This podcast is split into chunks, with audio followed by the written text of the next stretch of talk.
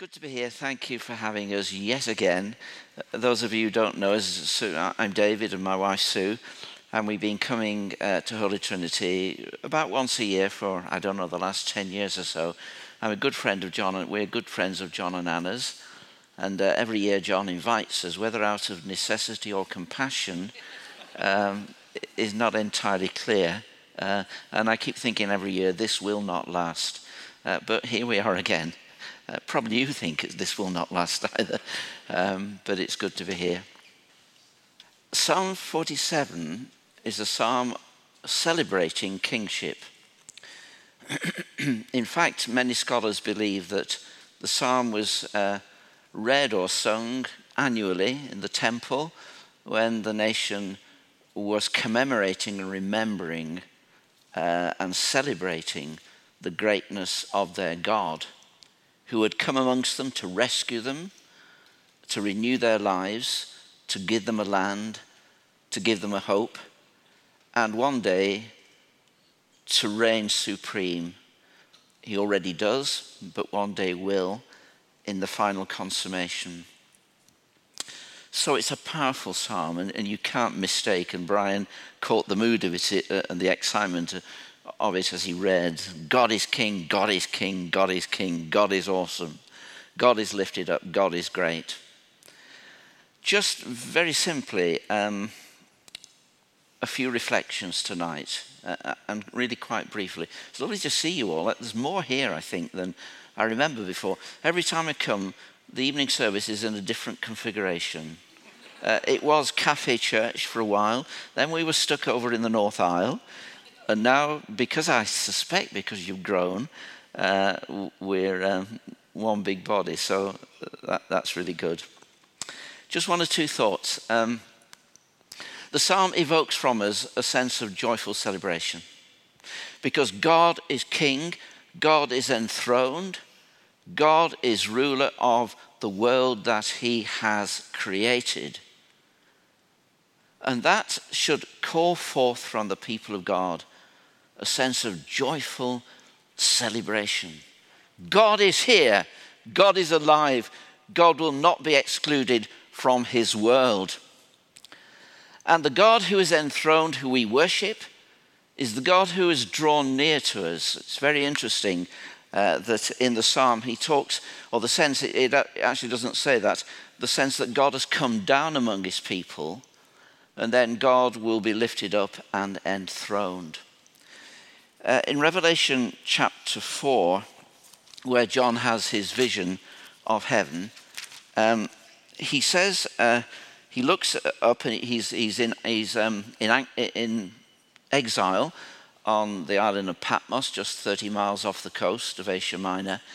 And uh, he's looking up one day, spiritually alert into the heavens, as it were. And the heavens part, part, part in his imagination and he sees God enthroned. But what is interesting is that he says, I was in the Spirit, and there before me was a throne in heaven, and someone sitting on it. Now, I love that. Not a throne in heaven, remote, uh, empty maybe, but a symbol of power. But I saw a throne, and someone was sitting on it because God is personal. It's like, you know, when you try to get uh, in, in contact with uh, some major corporation, you know it on the phone, and you wait and you wait and you wait, and the music jangles. If they could play some baroque music, Zadok the priest or something, you could live with it. Um, and he says, Hang on, stay on the phone, your call is important to us. I sometimes feel they should say, Stay on the phone until your call ceases to be important to you.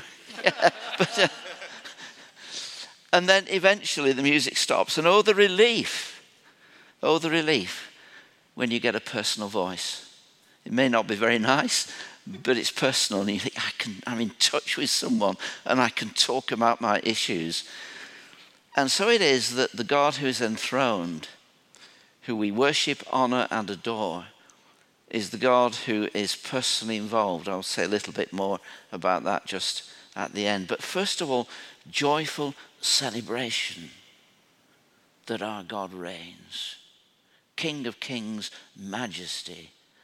Lord of heaven living in me. Love that song. We sung some lovely 1990s song or, or first decade of the 20th century. You can sing them. They've got rhythm.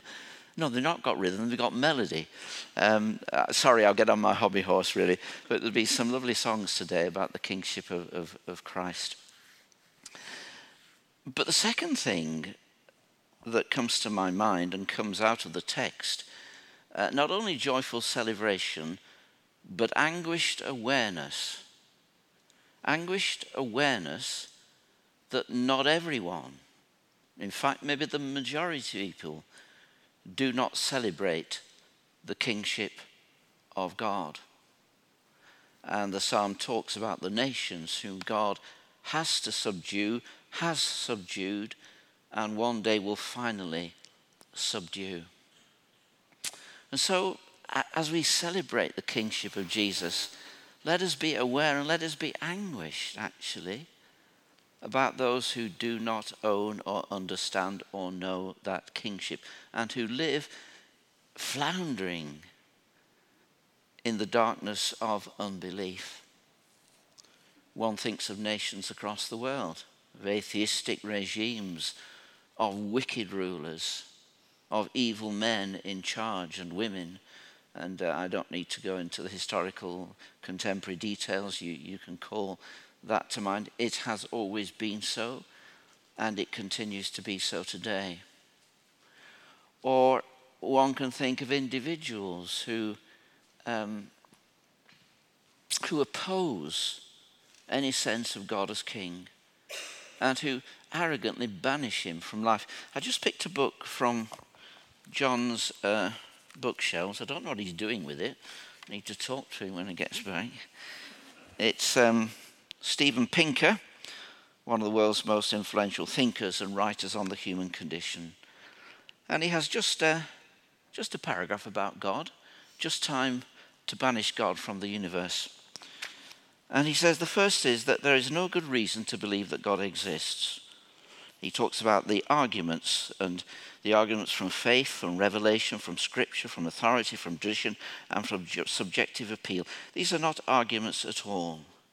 Historical sh- scholarship has amply demonstrated that the scriptures are all too human products of the historical era, including internal contradictions, factual errors, plagiarism from neighboring civilizations, and scientific absurdity, absurdities about the reality of God. And so he goes on and. I don't know why I'm bothering to read it to you, but, but one, it is important that, that, that one does understand uh, what people, what very clever people are thinking. One of the interesting things is that I don't think I've ever read an atheist who has been ever anything other than unpleasant in the dismissal of the God who does not exist. Don't understand that. Um, well, I do. Well, I think I understand some of it, but it seems to be a, a fact universally observed uh, that that is the case. So, alongside nations that turn away in anger and war against the God of goodness and love, against key thinkers in our uh, world, in, areas of philosophy and education and entertainment, wherever it may be, politics, there are the majority of people walking around the streets of St. Peter Port, walk, walking around the streets of Derby where we live, who do not acknowledge that God is King. We were just talking last night. I've got, we got two friends with us, Martin and Kate. It's lovely to have them here this week. And we were talking about someone uh, that we both knew about who, who'd been saying to, to, to Kate um, that their daughter had been brought up as a Christian in the church uh, had now just walked away and had no space in a busy, exciting, materialistic, grabbing culture and personal career and beautiful house that they were building. And out of all that, God had been excluded. God is dethroned from that life for the moment.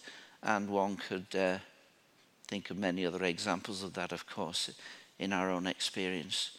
So, as we think about the kingship of, of God in our world, And as we joyfully celebrate what that means to us in terms of love and security and hope and peace and renewal, there is an anguish in our hearts for those who do not acknowledge, whether defiantly or indifferently or in ignorance or through failure or, or, or through suffering and doubt and disbelief.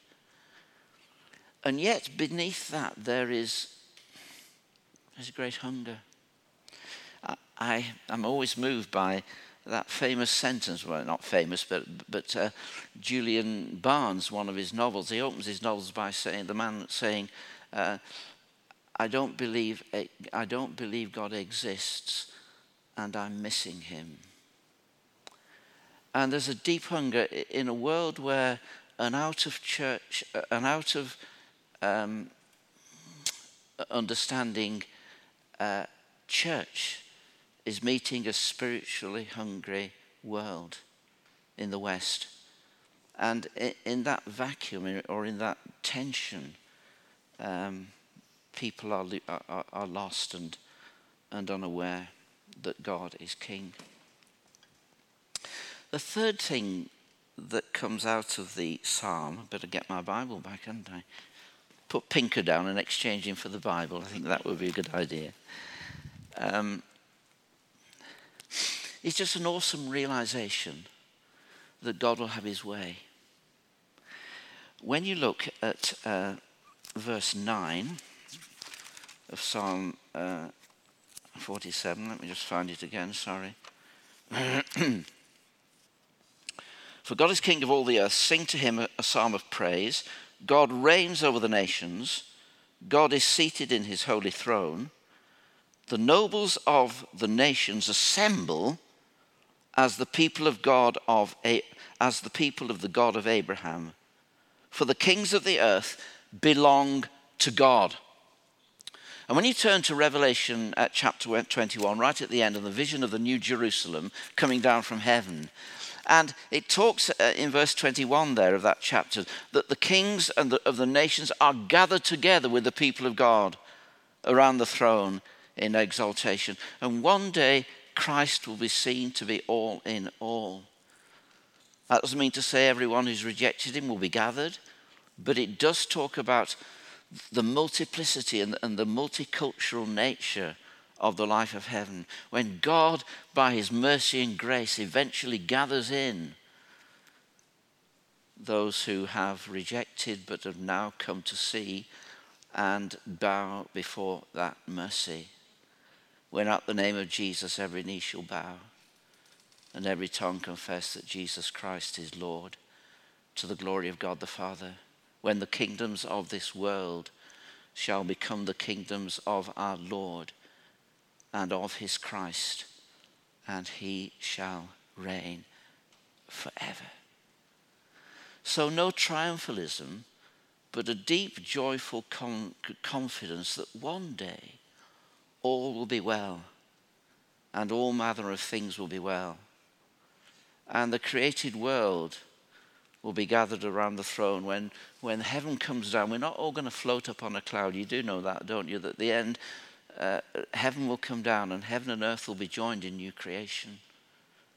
And we shall be together around the throne of God. God is King.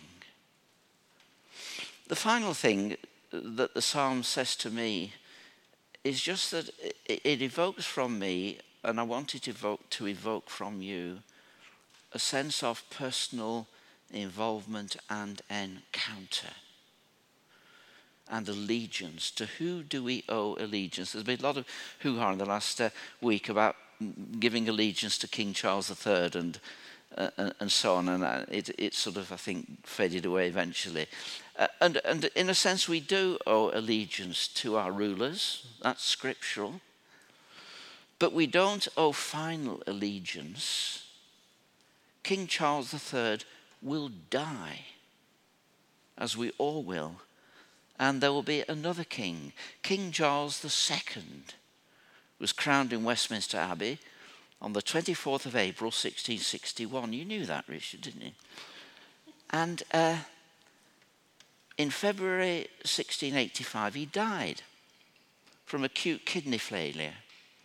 And he was buried in Westminster Abbey in uh, the chapel of Henry Seventh. And one commentator said, with very little cost and no ceremony. His coronation had been the most stupendous, over the top, expensive one in many, many years. And a few years later, he died at little expense and with no ceremony. We have our little day. We come and we go. And we cannot put our allegiance in any earthly rule, in any other person, in any other system, in our bank account, in our home, in our family, in our career, but only in the living God who will be forever. And this is very personal when we come to Christ. And let me just bring this. Eh, sorry, I, I meant to say earlier that, that this talk about God is King becomes very personal because the kingship of God is then incarnated, as we heard this morning, this wonderful sermon, when Jesus became uh, the king, came uh, down to earth in the incarnation and took on the kingship. And uh, Rishi Sunak, a Hindu, uh, had to read Colossians 3, which talk, and he read it very well, bless him. And I pray that it may have meant something to him about the utter supremacy of Jesus Christ, the eternal Son of God, the image of the Father. And to that God incarnate in Christ alone we have our allegiance, or to him alone we owe our allegiance. And that's a very personal thing. At the height of the coronation, um, the Archbishop of uh, Canterbury whipped the king round a screen, an enormous canopy, as the, as, the, as the speaker said this morning. But it wasn't a canopy, it was a screen. And uh, they went behind it because it was a sacred moment. And in the middle of the singing, uh, uh, of, the, of, the, playing of Zadok the priest, that astonishing uh, piece of music, uh, the king is divested of all his splendid robes. And they put on, on him a simple white garment. And there, uh, in intimacy and alone, the king and God, he is anointed. And tonight, God is king over all the earth. And I want to ask you, and I, and I imagine the answer is yes, but you never know. Is he your king? And can you own allegiance to him, who alone rules over all, who alone holds your life in his hands, who alone loved you to the death of the cross? Who alone rose from the dead for you, who alone is seated at, the, seated at the right hand of God, so that you may sit there with him. Again, Colossians chapter 1. May God help us to understand these truths and bow our knees to King of Kings, in whose name we pray. Amen.